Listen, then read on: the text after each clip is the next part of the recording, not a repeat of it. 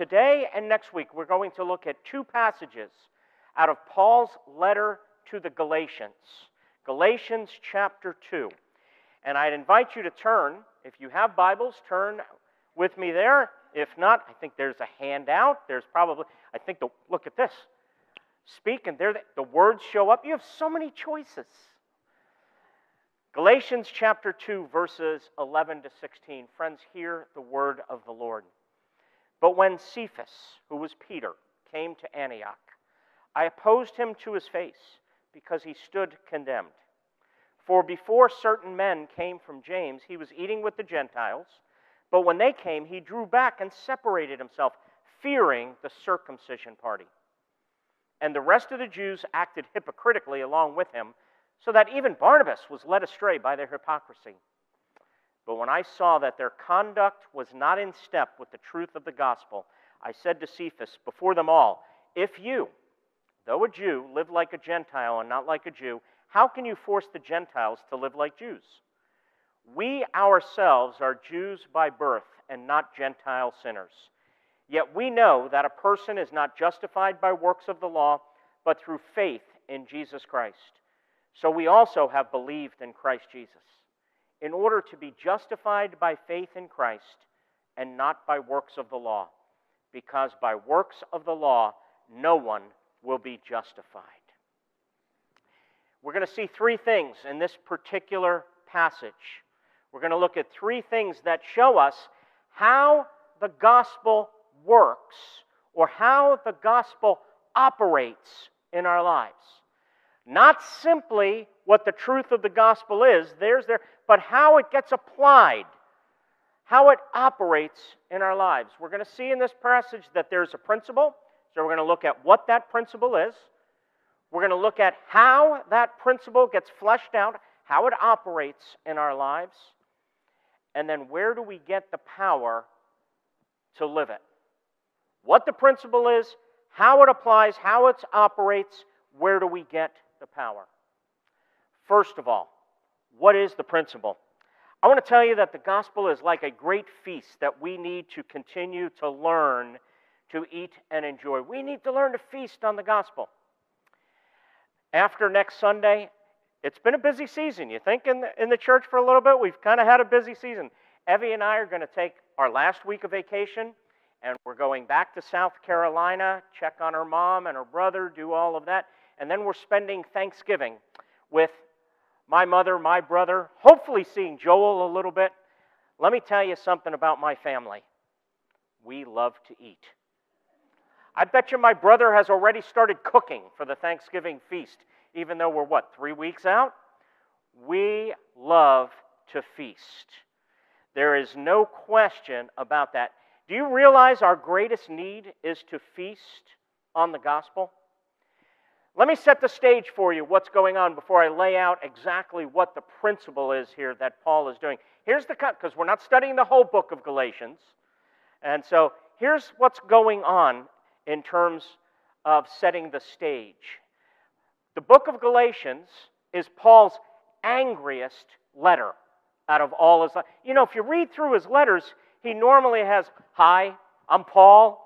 This is Timothy. We're greeting you kind of nice and friendly. We're thankful for this, all this. Not so in Galatians. Go back, have fun with it. Read Galatians, and, and here's what he does Hi, this is Paul. I'm here to greet you. And then, why are you so quickly turning away from the gospel? Whoa. And then he says, as if there were another, another gospel. So he's already getting to it. And then he talks about a visit. This is the beginning part of Galatians chapter 2, where he talks about going up to Jerusalem to meet what he calls the pillar apostles. And that would be James, John, and Peter. And he goes about them and he says, Here was the problem. Here's what's going on. The Galatians were off to a great start. Church was planted, believing the gospel and stuff. And then kind of this pressure group came along. Commentators call them the circumcision party. And here was what they were doing. They basically said, Yes, we want you to believe in Jesus Christ. So far, so good. But then they were adding something to believing in Jesus Christ. In their case, they said you had to add the Mosaic law, including the ceremonial, the cultural regu- regulations that distinguished a Jewish person as Jewish. So they said you had to add things like circumcision in order to be fully acceptable. Now, the important thing is not so much what they were adding. Don't get lost in the weeds of that. The important thing here is the fact that they were adding. See, what made Paul so adamant, what made Paul so mad, is the principle of the gospel is is Jesus Christ's work sufficient? Is Christ's work and Christ's work alone all you need to cleanse you, to beautify you, to reconcile you? Is Jesus' work sufficient? Is it enough? Paul's answer is yes. The false teachers were no. And in this first visit, he goes up and he says, I even met with Peter, James, and John, and they agreed with me on this issue. They agreed with me that Christ is enough to cleanse you, to make you fully acceptable. And then you get, and here's where we pick up today, verse 11, a second visit. Peter comes to Antioch, the church at Antioch, which is a predominantly Gentile church. And Paul says that certain men came from James, and that even though Peter believed with Paul, that Peter said his theological belief was that if you believe in Christ, his work is sufficient. You're fully all right. You're fully acceptable. You're fully complete. The text tells us what did Peter do? He separated himself from the Gentiles he withdrew out of fear of the circumcision group. And therefore, Paul says, I opposed him publicly. I got in his face. And what he does here is he's showing us how the gospel works, how it operates. In other words, a model of the Christian life. And if you look with me at verse 14, here's what it is. Verse 14, he says, But when I saw that their conduct was not in step with the truth of the gospel. There's the principle. Not in step. Teach you a little Greek this morning. The Greek word is orthopodeo. Podeo is the Greek word for walk. Ortho is straight, to walk straight. Think our English word orthodontist. I remember when Joel was 13, 14 years old, and what did he need? This is what parents don't want to hear. We don't want to hear this because of finances. Your son needs braces. How much will that cost? We were blessed. We were fortunate to take Joel to a great orthodontist.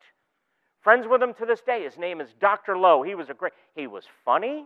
Talk about bedside manner in terms of things. He could sing. He did all sorts of stuff and he straight not for free, but he straightened Joel's teeth. Orthopodeo, here's what it means. The gospel is a truth. Notice Jesus says, the truth will set you free. And I'm totally indebted to Tim Keller for this. He says, the gospel is truth. It has a set of truths that go along with it. Truths like we're weak and sinful. We try to control our life through saving ourselves and that through Jesus Christ, the entire law of God, Dr. Keller puts it, Jesus Christ lived the life we ought to live and died to the death we ought to have died, so that when you believe in Him, you trust in Him, you are completely accepted. That is the gospel. And the gospel has implications, it has a trajectory. And the principle is that we are to bring every part of our lives, every part, our thinking, our emotions, our affections, our will, and our actions. In other words, sanctification or the Christian life is not just do the right thing, it is trace out the lines of the gospel. The gospel is a truth, and it says this, and then I am to walk straight live consistently with that trajectory, with the truth of the gospel. Friends, that's the principle. How does that flesh out? How does that work? And to do this, Paul gives us a case study. Paul gives us a case study, the case study of how he approached Peter. Verse 14, the rest of verse 14, after he says, You're not walking in line with the truth of the gospel, he says, Peter, you are Jewish, yet you live like a Gentile. In other words, you eat with them, you have fellowship with them, you do, because you're all one family in Christ. Of course you do. You're spending time with them. All of that is normal. That's the truth of the gospel. How is it then that you force Gentiles to follow Jewish customs? In other words, by drawing back, by separating yourself, you are communicating they're not good enough for you to have fellowship with. See, here's the premise God did not have fellowship with you on the basis of your race or culture. You are not justified through observing the law. How dare you turn around and now you're only having fellowship because by drawing back, you're saying, I'll only have fellowship with you on the basis of race and culture. What he is saying to Peter is, Peter, you've forgotten the gospel. Not theologically, but functionally. At some level, you are not drawing out the implications, you are not applying it. He gives a fascinating argument. If you look at verse 12, he says, Before certain men came from James, he was eating with the Gentiles. But when they came, he drew back and separated himself, fearing the circumcision party. And the rest of the Jews acted hypocritically along with him, so that even Barnabas was led astray by their hypocrisy. See, why didn't Paul just go up to Peter and say, Peter, you blew it. You broke the rule. you you blew it here. Instead, he says, Peter's not walking in line with the truth of the gospel. You're forgetting the gospel. He's saying, Peter, what you're doing is a form of self righteousness, a form of works righteousness. You are continuing to try to add to Jesus Christ. See, we need to see how the gospel works in our life. Let me try to apply this. Let's take an example. And I'll be the one, I guess I'm preaching, I should do this. I'll take an example of something I struggle with. Let's take the example of struggling with the approval of other people. Wanting other people to be happy with you, wanting other people to like you. First of all, that's not a bad thing in and of itself, right? Not a bad thing. We're not talking about something that's immoral. But let's take that example. What do you do about it? How do we understand what we're doing? How am I to think about what I'm doing? See, if I look at it only that seeking others' approval, seeking to, no matter what, keep others happy with me is a sin. I'm kind of breaking the rule, breaking the law, and I shouldn't be disobedient. Well, let me just apply the scriptures to it. I need to pray more. I need to read the Bible more. I need to work harder. I need to be more disciplined. Problem is, that doesn't work very well, does it? Apply, I'm picking on myself, giving you a problem I struggle with, but here's the application, folks. There's application. Find something in your life and ask yourself does just trying harder work well? How well does just being more disciplined work at transformation, at change? See, instead, here's what you need to do you need to say, why do I struggle with? Why do I need people to be happy? Not just want, not in a normal sense, but why do I have to have people be happy with me in the first place? Why, in any particular situation, if somebody comes to me and criticizes me, do I get defensive? Why do I say, but I'm doing the best I can? And I may not say that, but what if I'm thinking that? What if my need for approval becomes so much?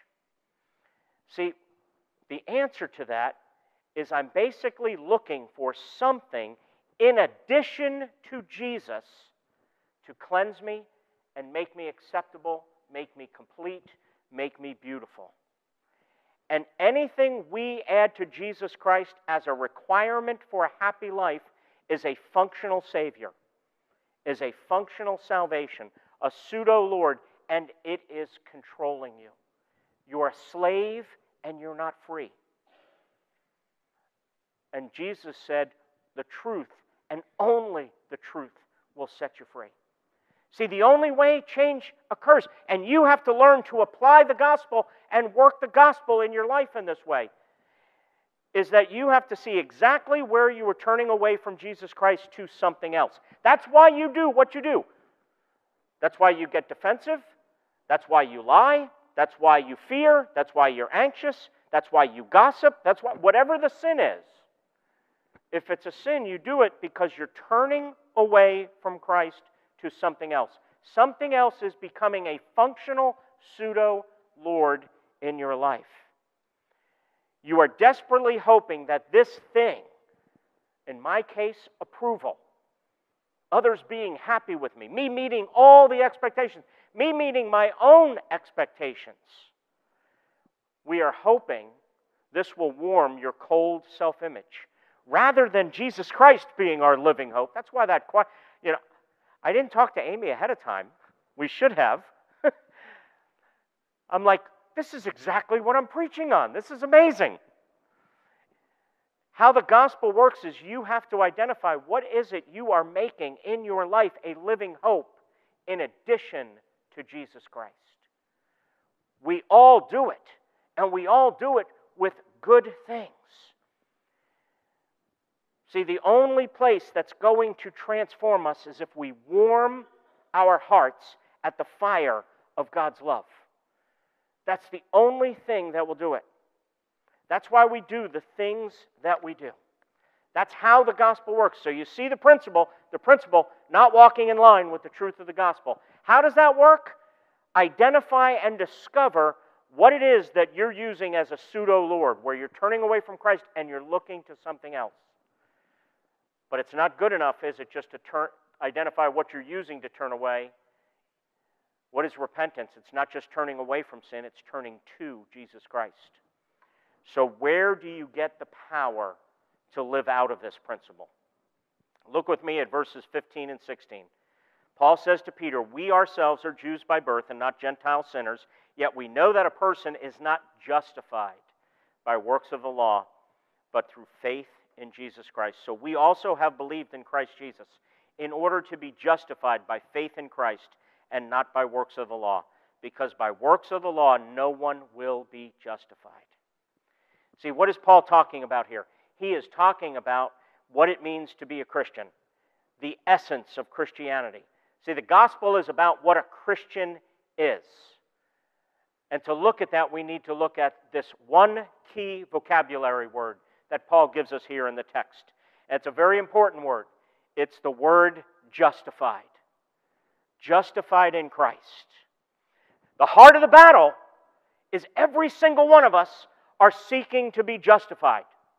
We want to be okay, the sense that we're okay, that we can feel good about ourselves, that we're all right with ourselves and in the world. We want to have that sense that we're right. The choice is we are either looking to justify ourselves, validate ourselves, prove ourselves, vindicate ourselves, or we're resting in the justification provided us as a gift in Jesus Christ. What exactly is justification?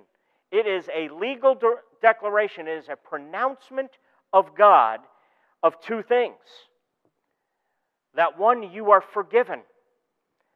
Think about what the scriptures say. Paul says in Romans chapter 8, therefore there is now no condemnation for those who are in Christ Jesus. If you're in Christ Jesus, you're non condemnable. Am I the only one here who struggles with condemning himself all the time? This is where I should have done better. This is what I should have done better. Oh, if I only did this, if I only, I'll drive home and I'll probably drive Evie crazy, kind of going, oh, I should have done more on point one and less on point three. And there, this is the battle. The battle for understanding your justification. If you want to grow in your sanctification, friends, here's what you have to work on understanding your justification. Think about this. There is therefore now no condemnation from God, from you, or from anyone else. It doesn't exist. Why? Because Jesus Christ took it all upon himself. There's nothing left to add. If you're adding something, Jesus' work was not enough. If you're adding something, when Jesus said it is finished on the cross, he was lying. And can Jesus lie? Again, think about the implications of the gospel. But that's not all there is to justification. Our sins are removed, we're declared non condemnable, but we're also declared righteous. This is why I quoted Dr. Keller earlier, who said, Here's the gospel that Jesus Christ not only died the death we should have died, but he lived the life we should have lived. Do you know how amazing that is? He lived a perfect life, and that record is given to us.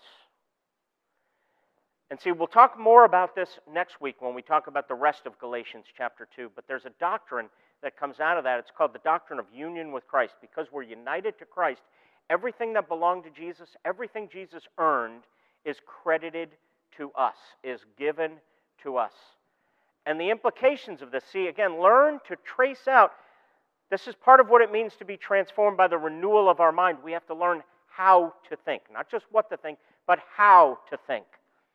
The implications of the gospel. I'll give just one example when Jesus was baptized, and all of a sudden the heavens were rent asunder, and a voice came from heaven. And it was God the Father speaking to and about Jesus. And what did he say? He said, You are my beloved Son. This is who you are. With you I am well pleased. Now, wouldn't you love to hear those words? You know, it's one thing to hear somebody loves you, it's another thing to hear somebody likes you. But to hear someone say, I'm into you. You are my child. You are my son. With you, I'm proud of you. I delight in you. I am well pleased with you. Now, the Father said that about the Son. Now, what does it mean to be justified? It means you're in the Son. So, guess who else the Father says that about? all those who are in the Son. If you are in Jesus Christ, He is looking at you right now and He is saying about you, You are my beloved son or daughter. You are my child. You can't blow it and not become my child. You can't mess up bad enough to not become my child. You are my child. This is the voice of God. With you, I am well pleased. Do you see what we're saying when we're saying we need something in addition to Jesus to make us happy? Something in addition to Jesus for us to be well pleasing? Something in addition to Jesus? He looks at us and he says he is well pleased with us. See, where do we get the power? We have to learn to apply this. Richard Lovelace, a great theologian, wrote this. He says, Most problems with our sanctification, that means living the Christian life, this renewal that we're seeking, he says, most problems come from a failure to understand this doctrine of justification. If there is not renewal in our midst, it is because we are not understanding the gospel. We are not understanding, we're not applying the doctrine of justification. He writes, There is a deep and indissoluble connection between our appropriation of justification and our experience of sanctification. If we are trying to move people further in sanctification, we should begin with a strong emphasis on justification. Friends, do you see how this works? The principle. The gospel has lines, implications, a trajectory. We have to find those lines and Christian living is bringing your life in line with the truth of the gospel. How does the principle work? Well, we have to identify where we are trying to justify ourselves self justification, self righteousness, where we're saying there is something besides or in addition to Jesus that you need to complete you. And then where do you get the power to live out this principle? understand your justification. Hear the Father's voice from heaven saying, You are my beloved child. With you I am well